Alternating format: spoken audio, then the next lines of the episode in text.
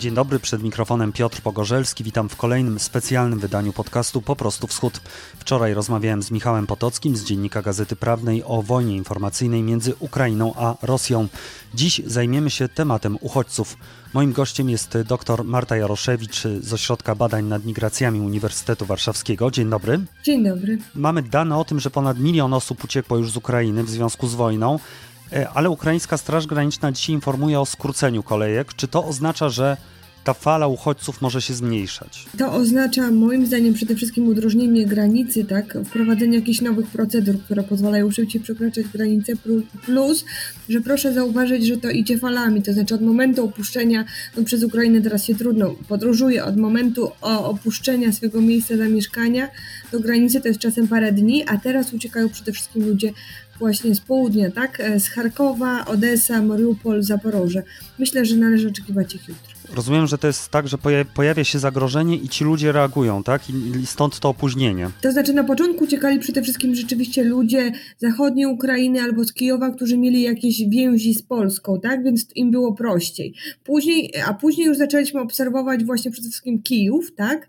A teraz zauważyliśmy też, że, że ruszył się, mówiąc brzydko, przepraszam, wschód Ukrainy. Tak? Zanim ci ludzie dojadą do polskiej granicy, czy oni w ogóle mają jakieś zapewnione bezpieczeństwo dla siebie na Ukrainie? Bo wydaje mi się, że no takich procedur chyba tam nie ma. E, to znaczy też to jest rzeczywiście dla mnie bardzo niepokojące i podobno jeszcze organizacje międzynarodowe przyglądają się temu tematowi raczej z Lwowa, tak, ponieważ uważają, że jest zagrożenie bezpieczeństwa dla ich pracowników. Zresztą OBWE doniosło tak, że jedna z, z pracowniczek misji OBWE chyba w Charkowie tak zginęła. Tak, w Charkowie w wyniku ostrzału. Więc nie, nie. Jedyne na co mogą liczyć to rzeczywiście na współpracę z samorządami i z obroną terytorialną, tak. W, i teraz tak, podobno rzeczywiście te obwody galicyjskie się dobrze organizują, bardzo czynny, aktywny jest właśnie obwód lwowski i tam rzeczywiście są organizowane punkty, jest jakaś informacja, ale wydaje mi się, że im dalej na wschód, e, tym jest jakby trudniej, tak? I nie ma takich możliwości. W czyjej to jest gestii? Czy to jest w gestii Czerwonego Krzyża, czy to władze ukraińskie powinny się umawiać razem z najeźdźcami rosyjskimi i także z Czerwonym Krzyżem właśnie w sprawie zapewnienia takiego bezpiecznego transportu? No tak, powinno być, ale konwencja genewska chyba najwyraźniej nie działa. Rosja nie wypowiedziała wojny. Wydaje mi się, że teraz e, i jakby był ostrzał też, e, ostrzał też miejsc cywilnych, Rosja nie zgodziła się, tak?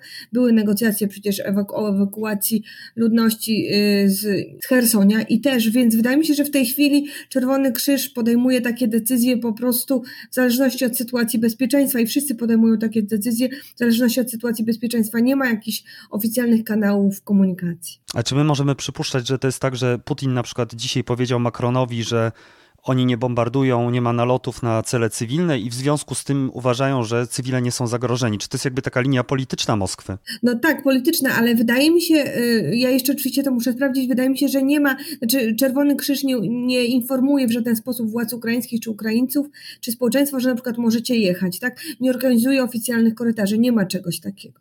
To są wszystko tylko takie y, jakby inicjatywy y, oddolne, jakieś firmy ukraińskie, samorządy, federacje. Wiem, że federacje federacje turystyczne ukraińskie e, dużo organizują, bo one mają na przykład autobusy i mogą przywozić ludzi i próbują do każdego autobusu jakby zapewnić jak najwięcej bezpieczeństwa, ale nie ma żadnych systemowych negocjacji na tym. Później ci ludzie przyjeżdżają na granicę, tam są ogromne kolejki, tam działają różne organizacje pozarządowe po stronie ukraińskiej także na przykład y, między innymi Caritas. Y, później przyjeżdżają na granicę, czy już są jakieś jasne procedury, które pomagają im właśnie dostać ten status uchodźcy, czy w ogóle dostać się do Polski z Ukrainy? Plusem jest to, że podobno w ostatnich dniach rzeczywiście te kolejki się zmniejszyły. Moim zdaniem wynika to z odróżnienia sytuacji, tak, z tego, że też jakby zwiększono liczbę, zwiększono liczbę pograniczników yy, odprawiających te osoby, plus, że dużym problemem było rzeczywiście na początku przejazd studentów, nie wiem, czy ktoś zapomniał, czy jakby to, to nie było oczywiste, e, rzeczywiście na Ukrainie e, przebywała rzesza, około półmilionowa rzesza, czy przebywa, nie wiadomo ile ich przekroczyło granicę studentów z Afryki, e, z krajów, z krajów Bliskiego Wschodu, oni mają inne dokumenty pobytowe, mają inne, rzeczywiście nie mają prawa do ruchu, do wjazdu do Polski bezwizowego i podobno to też w dużym stopniu, każda taka osoba odprawiana to było znacznie dłużej niż obywatel Ukrainy, który wjeżdża w ruchu bezwizowym. Więc to były kolejki też moim zdaniem z tego powodu. Teraz już chyba rzeczywiście jest ich mniej. Słyszałam nawet, że w niektórych przejściach, jeśli chodzi o ruch pieszy, chyba w Dochołbyczowie, nawet się nie stoi już w kolejce, więc to jest lepsze. Y, jeśli chodzi o Polskę, to jest tak, że jest te 27 punktów recepcyjnych. Najważniejsze pewnie dla obywateli Ukrainy w tej chwili to są te przy granicy, tak, czyli w każdym przejściu granicznym, czy na dworcu w Przemyślu, w Lublinie, w Rzeszowie, gdzie mogą się udać e, jakby podalsze informacje i pomoc. I jakby i tam także te punkty recepcyjne są powiązane z no, noclegowniami. E, tylko, że e, problem polega na tym, że na razie to, co jakby Polska zapewnia, państwo polskie, samorządy, bo to też jest powiązane z samorządami, z NGO-sami, to jest właśnie to jakby zakwaterowanie na parę dni, tak? E, I tutaj też oczywiście wielka solidarność, e, to znaczy e, bardzo często są to osoby prywatne, które zapewniają mieszkania, to wszystko jest powiązane w jakiś tam łańcuch, mniejszy lub większy i pewnie teraz bardziej zorganizowany niż wcześniej, ale pytanie co dalej, tak? A, czyli tak, legalny pobyt jest, obywatele Ukrainy w ruchu bezwizowym mogą przebywać trzy miesiące w Polsce, czyli proszę bardzo, no ale pytanie brzmi, czy oni mają środki do życia, pytanie brzmi, czy oni mają mieszkanie? E, i pytanie brzmi właśnie, co będzie dalej. W tej chwili e, trwa, mam nadzieję, że w tej chwili trwa, jeszcze nie został, jeszcze nie został opublikowany projekt tak zwanej specustawy w sprawie właśnie obywateli Ukrainy, czy osób ewakuowanych z Ukrainy, która ma pewne rzeczy upraszczać i nie ma nawet projektu, więc nie wiem do końca, co, co zostanie jakby zaproponowane, ale z takich medialnych doniesień, czy właśnie doniesień, które jakby politycy składają, czy, czy przedstawiciele właśnie KPRM-u, czy Ministerstwa Spraw Wewnętrznych, to wygląda na to, że rzeczywiście otrzymają oni prawo pracy. To jest oczywiście e, dobre, bez oświadczeń, tak? Czyli nie muszą wchodzić w tą procedurę oświadczeniową, tylko mogą, mogą przez jakiś czas e, pracować, ale znowu, jeśli to są matki z dziećmi, to raczej e, czego my oczekujemy jako środowisko eksperckie, to przede wszystkim też jakichś rozwiązań socjalnych, tak? Uruchomienie rezerwy celowej, celowej, na jakieś zapomogi, na jakąś pomoc właśnie w dłuższym zakwaterowaniu tych osób. Czyli jakby tutaj głównym problemem by było właśnie zakwaterowanie, tak? Żeby ci ludzie mieli gdzie mieszkać przez ten okres, jak długo będzie trwać konflikt. Tak, no bo na przykład Ministerstwo y, Polityki Społecznej informowało, że będą mieli dostęp do 500 plus i tak dalej. Oczywiście to jest bardzo fajne, ale no ile trzeba mieć jednak e, pieniędzy, żeby w Polsce przetrwać miesięcznie, wynająć mieszkanie, albo nawet żyć w ośrodku takim w którym można się zakwaterować, to jest, to, no to tak, to tego jakby w tej chwili tych środków nie ma, tak, więc nie, nie ma takich możliwości, e, tylko są, e, tylko jakby jedyna możliwość to jest, kiedy złożą wniosek o status uchodźcy, tak, ale obywa- i wówczas są zakwaterowani w ośrodku, to jest jakby cała taka procedura, lub też otrzymują taką zapomogę na wynajęcie mieszkania, otrzymują pomoc społeczną, dzieci idą do szkoły i tak dalej, natomiast większość obywateli Ukrainy nie chce składać wniosku o status status uchodźcy, ponieważ on jest długotrwały, trzeba zdeponować paszport i oni, oni ciągle mają nadzieję, że niedługo wrócą y, do swojego kraju i potrzebne są takie rozwiązania na miesiąc, na dwa, na trzy, co jakby mieści się, w, jeśli chodzi o prawo unijne, y, jakby taką koncepcję y, ochrony czasowej, tak? Czyli właśnie o tym rozmawiali też ministrowie spraw wewnętrznych dzisiaj Unii Europejskiej, żeby uruchomić jakieś takie programy ochronne na kilka miesięcy, tak? I wówczas otrzymują ochronę czasową, na przykład na trzy miesiące, na pół roku, prawo do pomocy społecznej, znaczy w ideale, ja bym chciała, żeby takie coś miało miejsce, tak? E, otrzymują prawo właśnie do pracy, ale też prawo do pomocy społecznej, jakieś miejsce, zakwaterowanie albo zakwaterowanie albo w jakimś ośrodku, albo właśnie jakąś zapomogę, która pozwala im na wynajęcie mieszkania. A co z ludźmi, którzy przyjechali nie na podstawie paszportu, tylko dowodu osobistego. To wtedy oni wjeżdżają, to się nazywa tak zwany wjazd nadzwyczajny na podstawie decyzji komendanta e, Głównego Straży Granicznej, na podstawie już nie pamiętam którego artykułu ustawy o cudzoziemcach. E, I wówczas takie osoby rzeczywiście muszą się udać, do, znaczy powinny się udać do punktu recepcyjnego. Ja radzę, żeby się udały i wówczas dowiedzą się, co dalej, bo takie osoby w inny sposób muszą uregulować swój status w Polsce.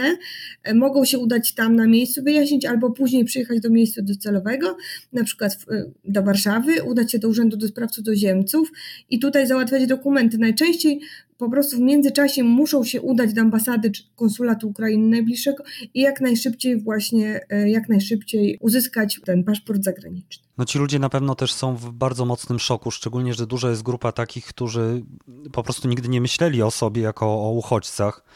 To są ludzie, którzy mają pieniądze, mogą sobie pozwolić na wyjazd. Czy tutaj też jest jakiś system, który by im pomógł właśnie osiedlić się w Polsce. To znaczy oni nie oczekują pomocy finansowej, bo ona im nie jest potrzebna, ale chcieliby na przykład, żeby ktoś im pomógł właśnie znaleźć mieszkanie, czy później znaleźć pracę. Ja myślę, że to jest prościej, znaczy jak najbardziej, bo, bo w tej chwili mogą przebywać te trzy miesiące e, w, w ruchu bezwizowym, złożyć wniosek o pobyt czasowy. Na, ciągle mówię na podstawie obecnych przepisów, ale jak mówię, może jutro na przykład zostanie przyjęta ta specustawa i te przepisy będą bardzo zmienione. Więc to jest takie ważne, żeby mówić na podstawie obecnych przepisów jest to możliwe i bez problemu moim zdaniem, tak?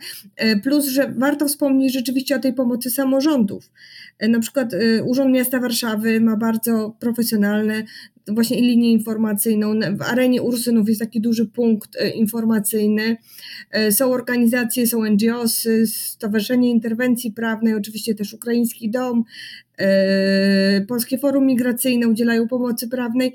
To jest możliwe, tak? To jest jak najbardziej możliwe. Moim zdaniem chyba mm, e, najgorzej jest e, przeżyć tym osobom, które nie miały żadnych sieci, kontaktów z Polską, nie chciały, jakby nigdy nie myślało o wyjeździe do Polski, nikogo tu nie znają, są na przykład matkami z dziećmi, nie znają języka i mają te właśnie 15 dni i nie wiedzą, co będzie dalej, tak? Więc raczej tym osobom, moim zdaniem, należy się pomoc społeczna, bo one same jakby nie są w stanie sobie pomóc. Ja tutaj nie jestem jakimś zwolennikiem takiej radzieckiej czy PRL-owskiej centralizacji, ale czy tutaj nie przydałby się jakiś taki system, który by działał na zasadzie jednej linii, jednego okienka, jednej strony internetowej dla całej Polski? E, nie wiem, znaczy, wydaje mi się, że właśnie nasza specyfika polega na tym, że tak bardzo dużo jest włączonych NGO-sów i samorządów i bardzo różnie to wygląda w poszczególnych regionach. I zanim e, jakby, bo jakby tak oficjalnie rzeczywiście widać to w wystąpieniach medialnych, e, Kancelaria Prezesa Rady Ministrów jest jakby takim organem koordynującym. Zanim oni by stworzyli taki system, to wydaje mi się, że to zajęłoby zbyt dużo czasu. Raczej powinniśmy rzeczywiście to wszystko, co jest, zebrać, ale pozwolić właśnie, pozwolić w danych regionach e, funkcjonować tym systemom, które funkcjonują. Na przykład w Warszawie czy w Krakowie jest już to bardzo zaawansowane. Nie ma sensu tego niszczyć i nie wiem, robić w jakiś inny sposób. Znaczy mi chodzi tutaj od strony uchodźcy, czy to dla niego nie jest trudniej, że on nagle wchodzi na stronę i ma 20 różnych linków do różnych organizacji, o których nie ma zielonego pojęcia. Pewnie tak, ale no przede wszystkim niech wchodzi na stronę Straży Granicznej UDST, tak, Urzędu do Spraw Cudzoziemców, tam jest taka ogólna informacja, tam jest też ta ogólna infolinia.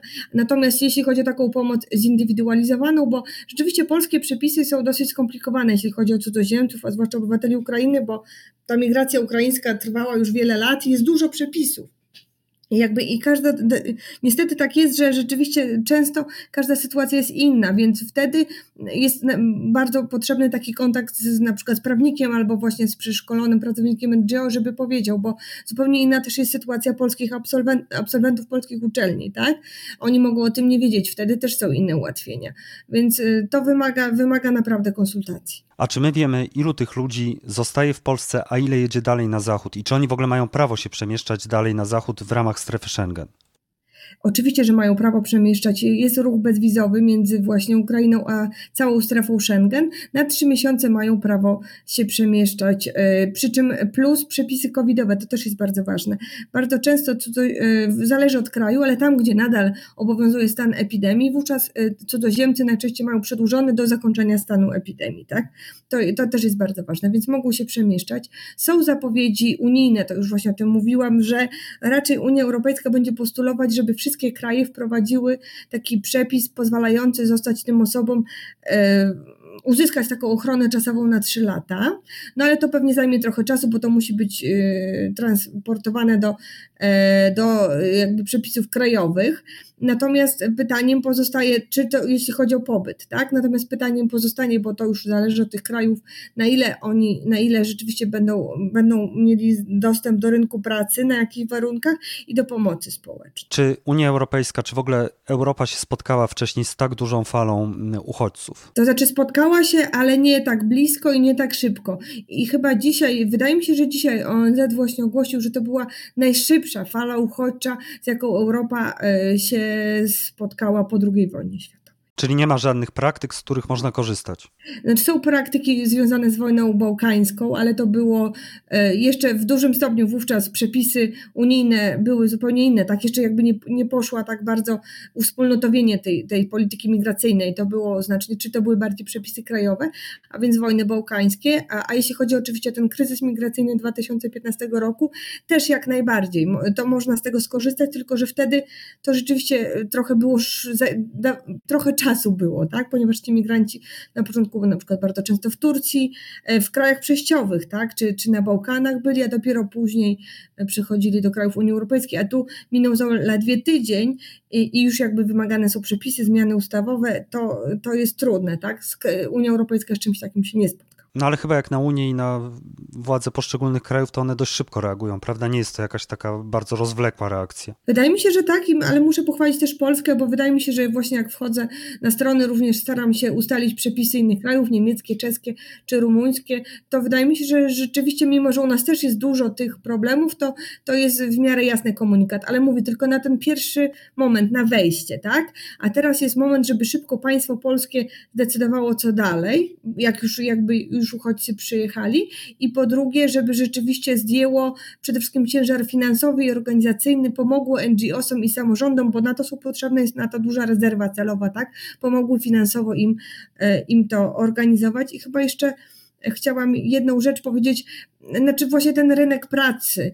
E, znaczy, wydaje mi się, że to mnie się osobiście to nie podoba. To jest dopiero tydzień wojny, nie wiemy, jakie będą konsekwencje, nie wiemy, ile osób tak naprawdę zechce zostać. Jasne jest, że ileś z nich zostanie, tak? Bo to jest naturalne, kiedy już ktoś decyduje się, jest w takim szoku, decyduje się na taki wyjazd, to na przykład nie chce wracać do kraju, w którym, e, w którym, e, w którym może nastąpić coś takiego, ma jakąś traumę psychiczną, ale nadal ja bym jednak, e, nie, wydaje mi się, że trzeba się wstrzymać, trochę poczekać, tak?